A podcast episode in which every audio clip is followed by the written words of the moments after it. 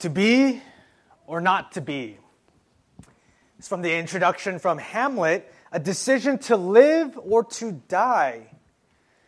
Similarly, in The Matrix, Keanu Reeves' character, Neo, is in a fork in the road as well. A blue pill, go back to sleep. Or the red pill, you go deeper into the rabbit hole. And Morpheus offers him the blue pill and the red pill, and all he's offering is the truth. In both these situations, there's a choice to be made a choice between life and death. And in today's passage, that same offer is made by Jesus to live or to die. And I invite you to turn in your Bibles to Matthew chapter 7, verse 13. And as you turn there, I want to give you a bit of context and a bit of background on the book of Matthew. And it's called the Gospel according to Matthew. And there's four Gospels. There's one Gospel, the Gospel of Jesus Christ, but there's four authors here Matthew, Mark, Luke, and John. And those are the first four books of the New Testament. And Matthew, he was a disciple of Jesus, and it's an eyewitness account of Jesus Christ. And one of the major themes that he wants to show us is that Jesus is the fulfillment of the Old Testament. So if you have your Bibles, the first 39 books is the Old Testament, and you could think of it as promises made.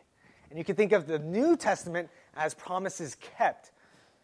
And so Matthew is kind of in this juncture of all the promises that were made in the Old Testament. Matthew wants to show the fulfillment is Jesus Christ, particularly that Jesus is the King.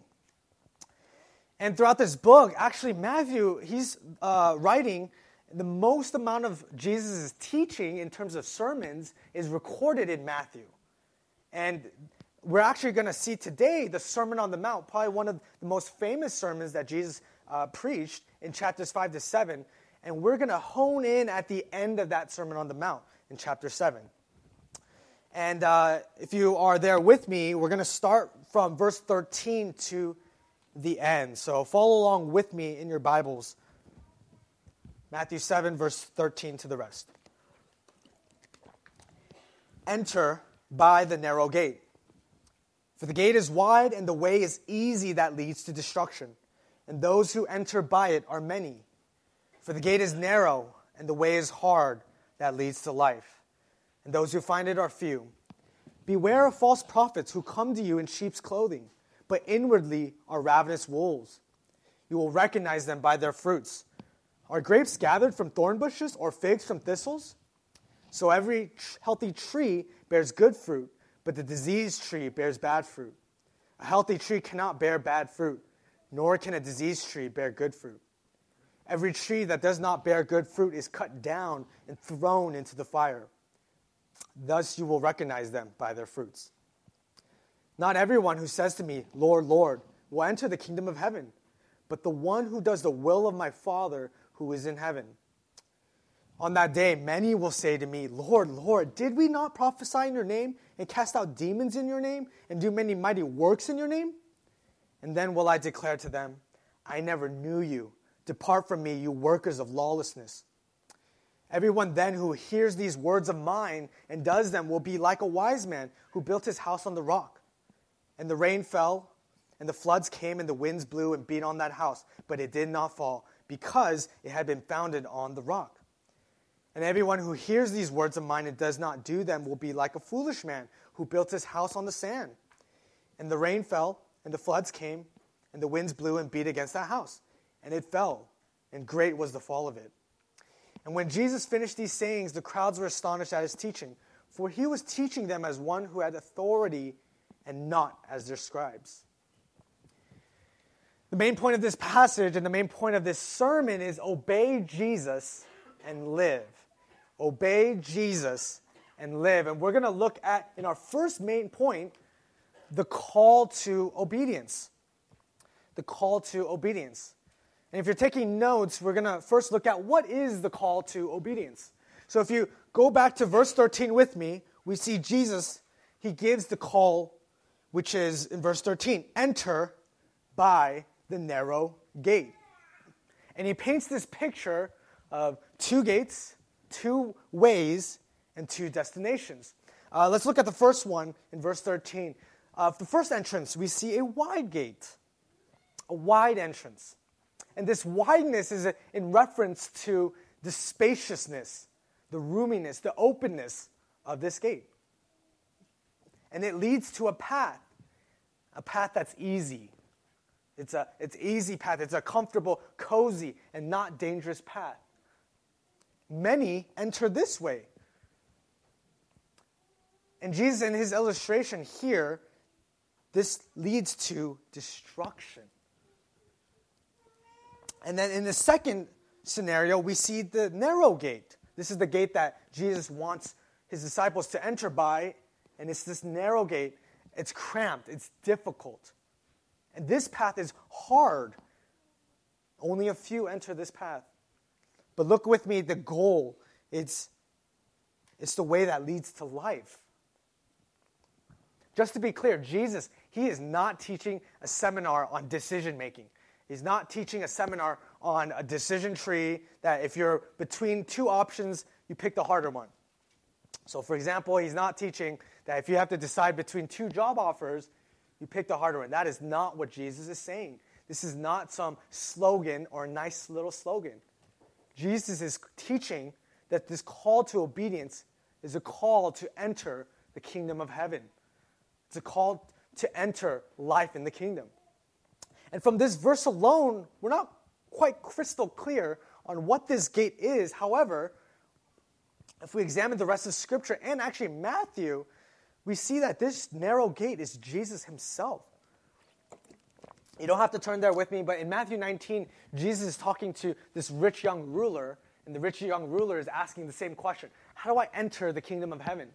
And Jesus' answer in Matthew 19 29 says that everyone who leaves what they have for my name's sake, Jesus' name, will receive life.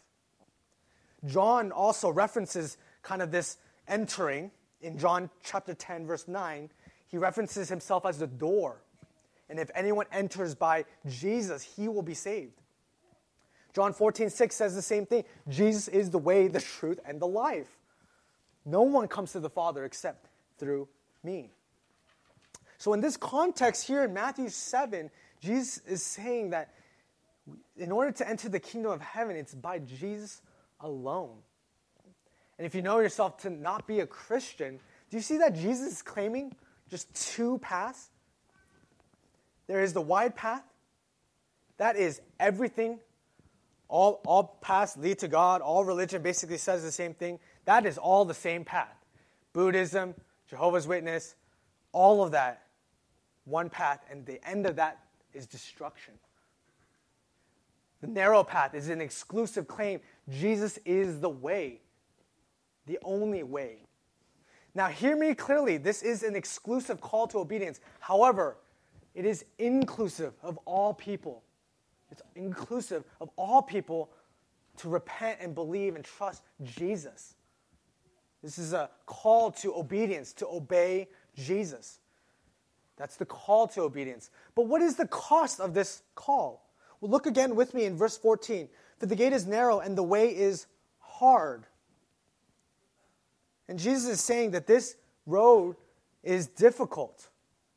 And he even further says, those who find it are few. And Jesus is using this hyperbolic language to say that this is not the popular path. The wide gate, many enter it, only the few enter the narrow. It's a path that fall, to follow Jesus is a, is a call to die to self. It's uncomfortable. It's a call to pick up your cross and follow Him. Fellow Christian, just to remind you, Jesus is saying you must count the cost of what it looks like to follow and obey Him. And this path that Jesus calls you to walk through, it's a, it's a path of persecution. It's difficult, it's hard.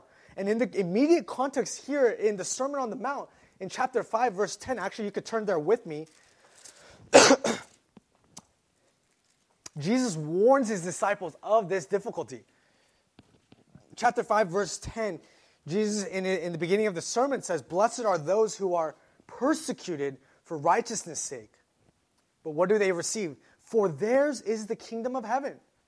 The next verse Blessed are you when others revile you and persecute you and utter all kinds of evil against you falsely on my account. In the immediate Sermon on the Mount, Jesus is very clear.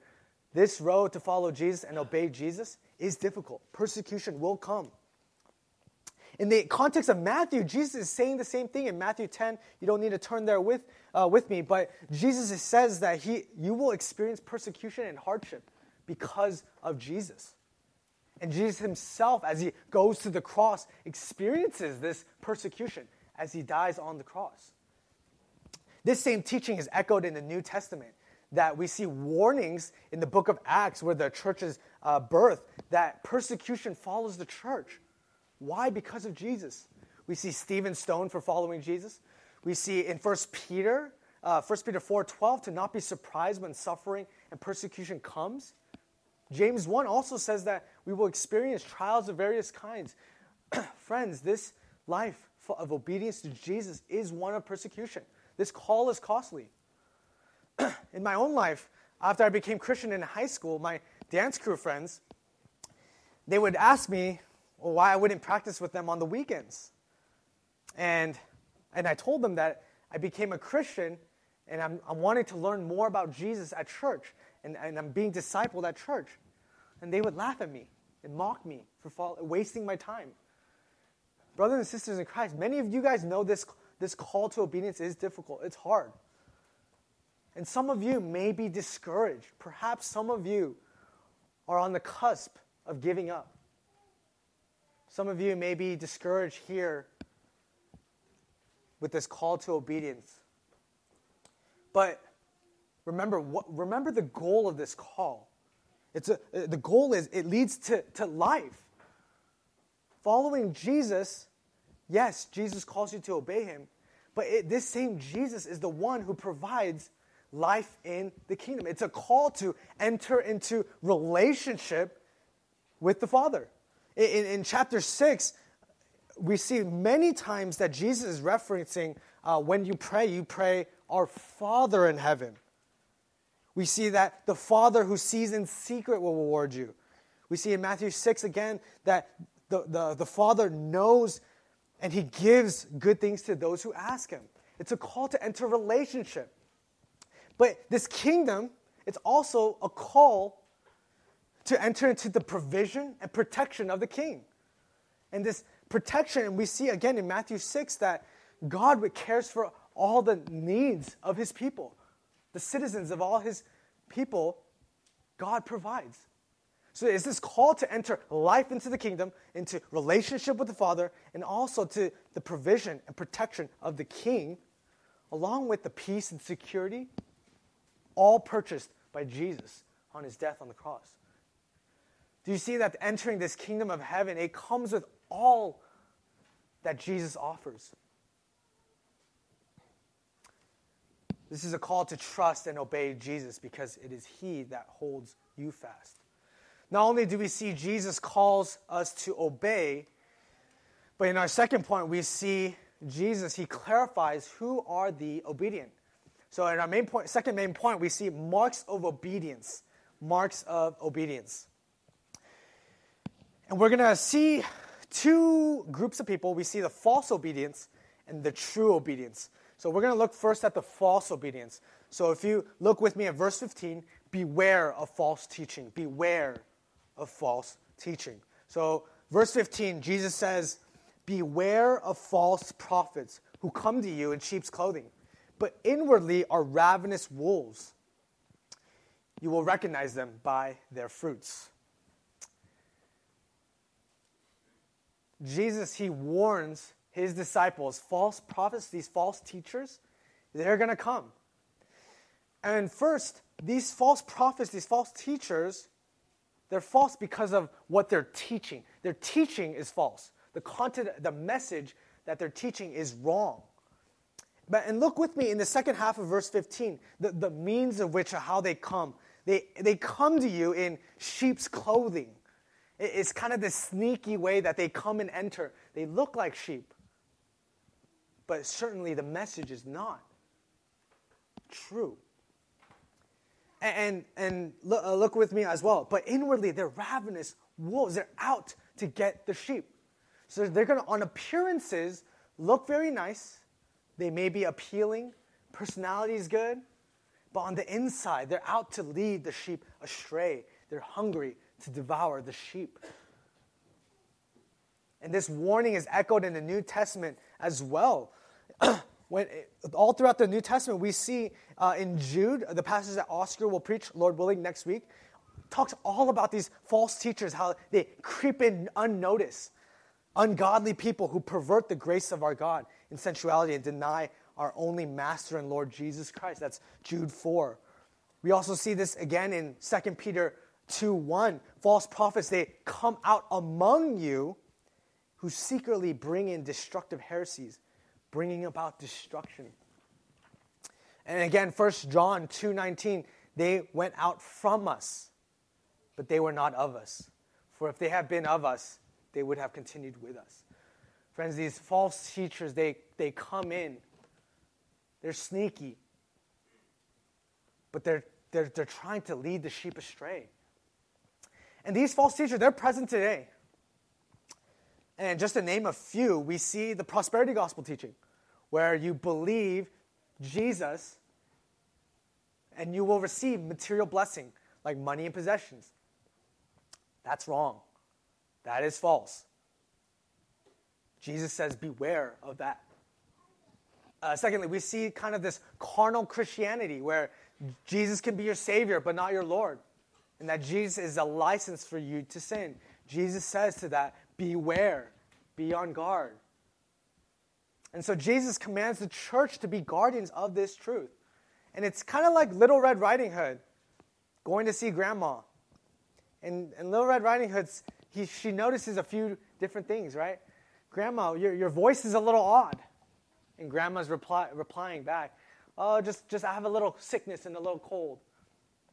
And the little girl notices, Grandma, your ears are, are big. And grandma said, Oh, all, all to hear you better with. And then the little girl notices, Oh, what big teeth you have. She's starting to notice this is not grandma. And then finally, she realizes, Help, wolf, wolf. This is not grandma, this is a wolf. In that same way, Jesus is calling us as citizens of his kingdom to guard and protect the truth particularly the gospel message.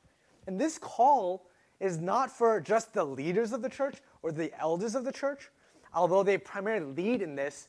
But in Galatians 1, we see that Paul tells the church that if anybody preaches a wrong gospel, they are to be accursed. It's, it's the church's responsibility. Every member has a responsibility to protect this message, this truth. Uh, practically, I hope a good exercise for you to guard this truth is to be able to preach the gospel in 60 seconds or less. Uh, if we're unable to do that, I hope we can grow in uh, our ability to guard the truth. Perhaps that might mean to pick up Greg Gilbert's book, What is the Gospel? Uh, or even a, a gospel tract, Two Ways to Live. And I hope we can be experts on guarding this truth, guarding the gospel. And we don't need to be experts on the false teaching, but we do need to be aware of false teaching. How? By guarding the truth. And Jesus says that these false teachers, they're, they're going to come to you, who come to you in sheep's clothing. Uh, so this does not mean we need to be heresy hunters. So uh, some of you guys have known me in my first and second year of college, and there was this phase of my life that people have termed uh, Destructo PK. Uh, and that, that was my nickname uh, because I had a zeal for truth and uh, a valiant for truth, but lacked love. And, and I was quick to attack, and frankly speaking, to my shame, uh, that has hurt actually sheep and actual Christians.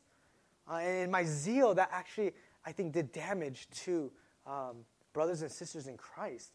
Um, but Jesus is calling us to be aware, to beware of false teaching and false teachers. so that's our, our first uh, sub point beware of false teaching. Uh, in our second point, we see beware of false fruit. Beware of false fruit. And we see this in verse 15.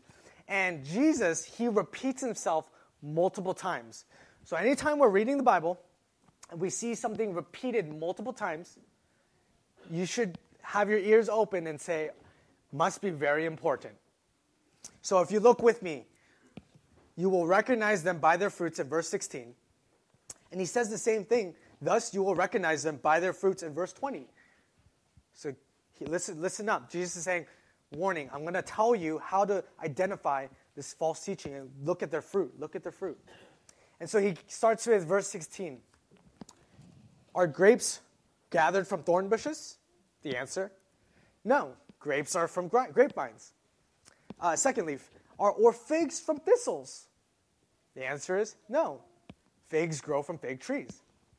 In verse 17, so every healthy tree bears good fruit, but the diseased tree bears bad fruit. So obviously, apple trees are going to bear apples. Lemon trees are going to bear lemons. 8 verse 18, a healthy tree cannot bear bad fruit, nor can a diseased tree bear good fruit. So we see apple trees, they don't bear lemons. Lemon trees don't bear apples. So the conclusion, you're going to know who is a Christian and who is not by their fruit. And, and, what is this fruit? Well, in this context, fruit, in regards to their character, uh, their, their life, we're looking at the person's uh, character and who they are. And this fruit is a reflection of what kind of tree you are. So, to those who profess to know Jesus as Lord, I hope this is a sober reflection and examination. So, I hope you guys reflect on yourself if there is fruit of the Spirit. And, and, and one of the helpful ways to do this is actually to uh, look at Galatians 5 16 to 26. So, write that down Galatians 5 16 to 26 and, and examine yourself to see if you are of the faith. And it talks about, Paul talks about in this passage about the fruit of the Spirit love, joy, peace, patience, kindness, goodness, faithfulness. Uh, these are fruit of the Spirit, what marks a Christian, a mark, someone who is obedient to the Lord Jesus Christ. But it also in that passage talks about what marks a non Christian, and it's idolatry, sexual immorality, impurity. And it's this kind of a distinction of what is holy and what is sin. And I hope you utilize that passage to examine yourself if your profession matches your living. But praise God that this examination is not a private ordeal. It's not just kind of just myself and my own kind of assessment. But this fruit is a public ordeal. Jesus says you will recognize them by their fruits. You see and inspect this. And uh, I, I stole this illustration that the church is to be a fruit safety inspection co op, that the church is able to identify and inspect each other's fruit to see is this person of Christ or not? And so there's, there's this distinction between the people of God in the church and the world.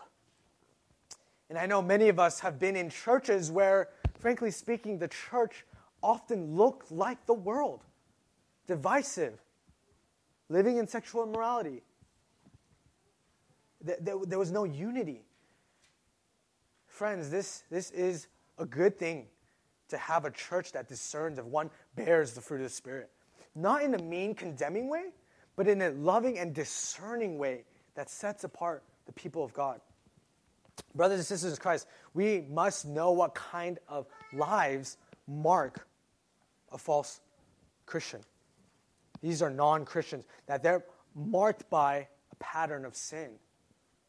And for the Christian, it is a, a pattern of obedience.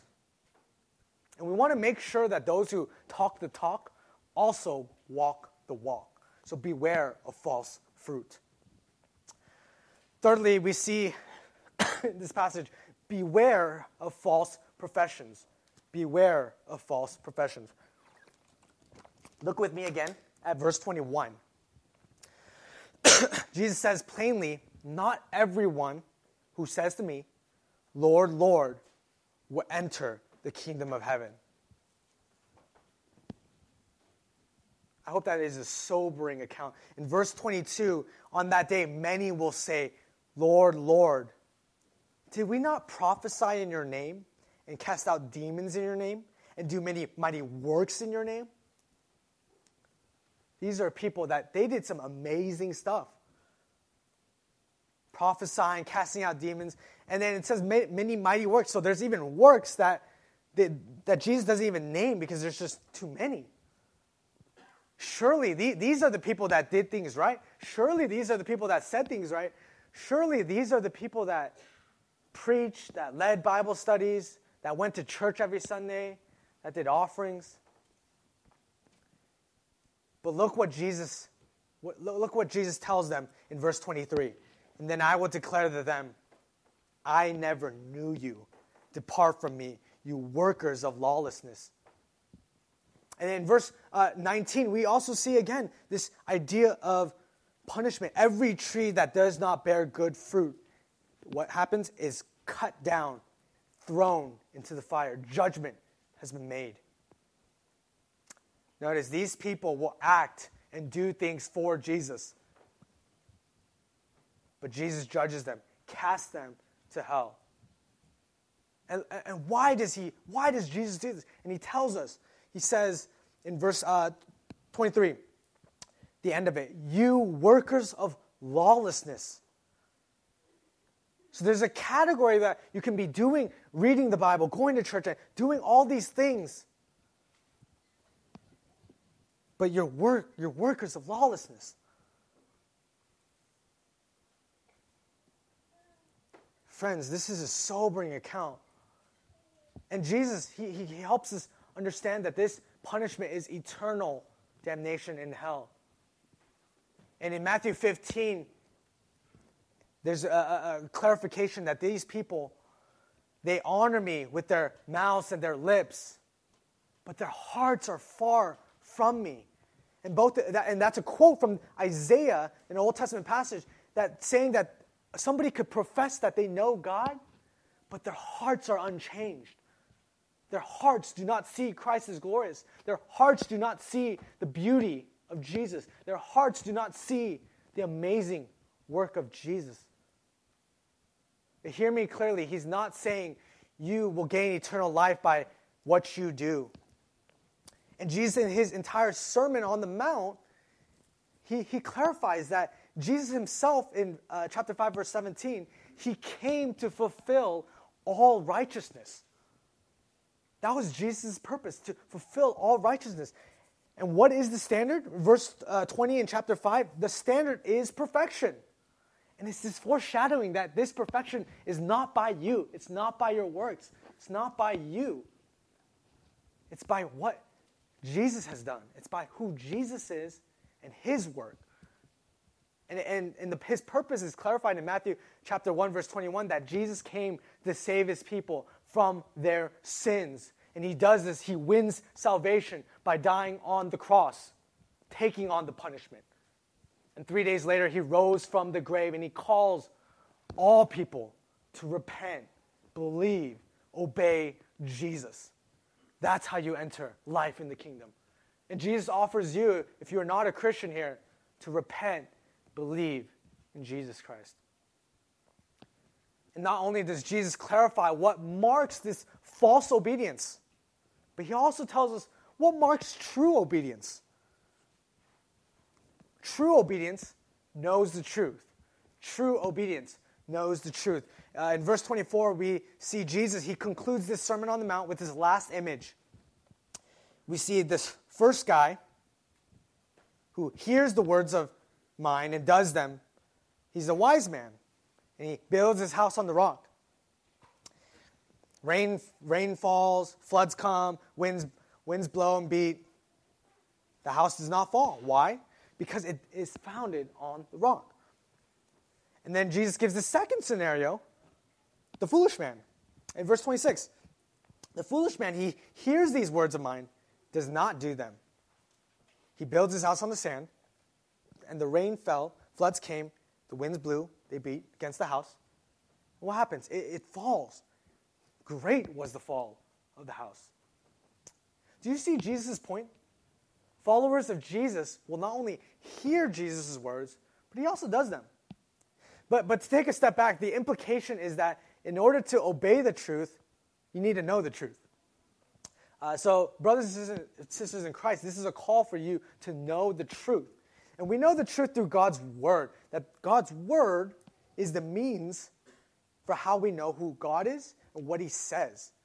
And I hope that, uh, as the psalmist says in Psalm 119, that our hearts would be uh, uh, one of, Teach me, O Lord, the way of your statutes, and that I will keep it to the end. Practically, friends, as we begin the new year in 2019, I hope some of you may be starting a new Bible reading plan. And I hope some of you guys would you consider to have a plan that is reasonable for what you can do and that you would seek out truth this year, this upcoming year. Not to check off boxes or to finish a plan, uh, but to know God and His truth for the purpose of obedience. To know God and His truth for the purpose of obedience. So I pray that God's word will be a delight to your hearts. So true obedience knows truth. But true obedience also bears fruit. Uh, in verse 17, we see healthy trees will bear good fruit. Those who enter the kingdom of heaven are the one who does the will of the Father, in verse 21. So, obedience, that's the fruit of faith. But this obedience is not the root, it's not the source. Obedience is only the fruit of true faith, true and living faith. So, entering the kingdom of heaven is by faith alone, in Jesus alone, and it's all by his grace alone. And obedience tags along as the evidence of that faith is present. So, I hope and pray that when we hear God's word, we would want to obey God's word. We hear the shepherd's voice, and as sheep, we want to listen. So, to aid us in how, how to do this, I hope as we hear God's word being preached, week in and week out, that we would select one or two application points for us to practice throughout that week. And consider uh, reflecting on that during uh, the, the conclusion of the service, that, where we can reflect on the sermon and on the service, that we would reflect on how, how we could be obedient to Jesus the King. Consider uh, at lunch after the service to talk about the ways that you wanted to apply the passage. And I hope uh, this will aid in kind of even in your own devotional life that uh, we would be asking questions as we're reading the Bible. Well, yes, I understand this text, but uh, how does this text apply to the Christian? How does this a text apply to the church? And I hope that's a wonderful exercise uh, for us to kind of cultivate hearts that we would obey Jesus.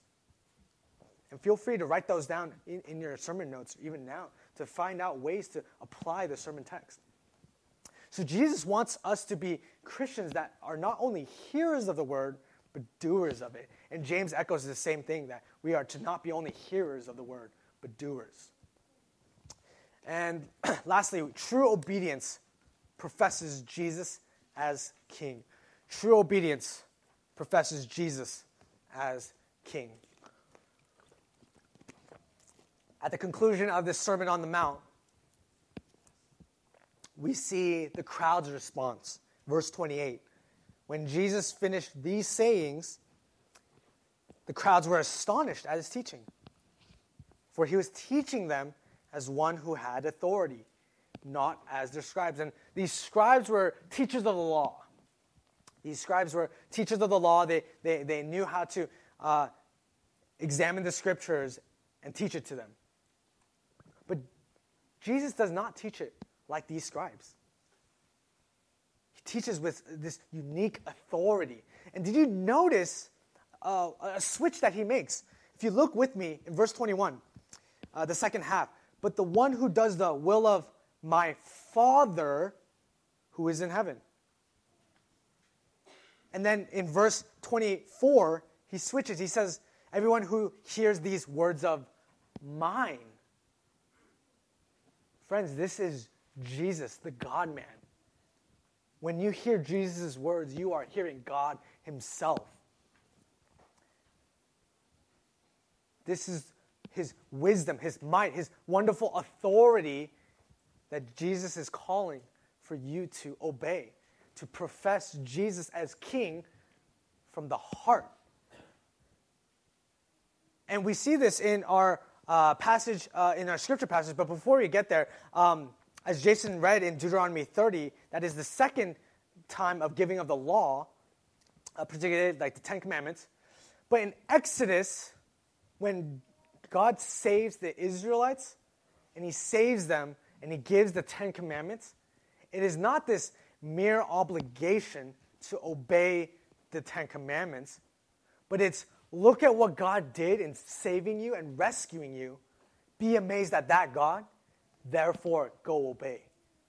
And in, in our scripture passage, if you want to turn there with me, Deuteronomy 30, that same idea is happening. It's, it's from the heart, the heart of obedience.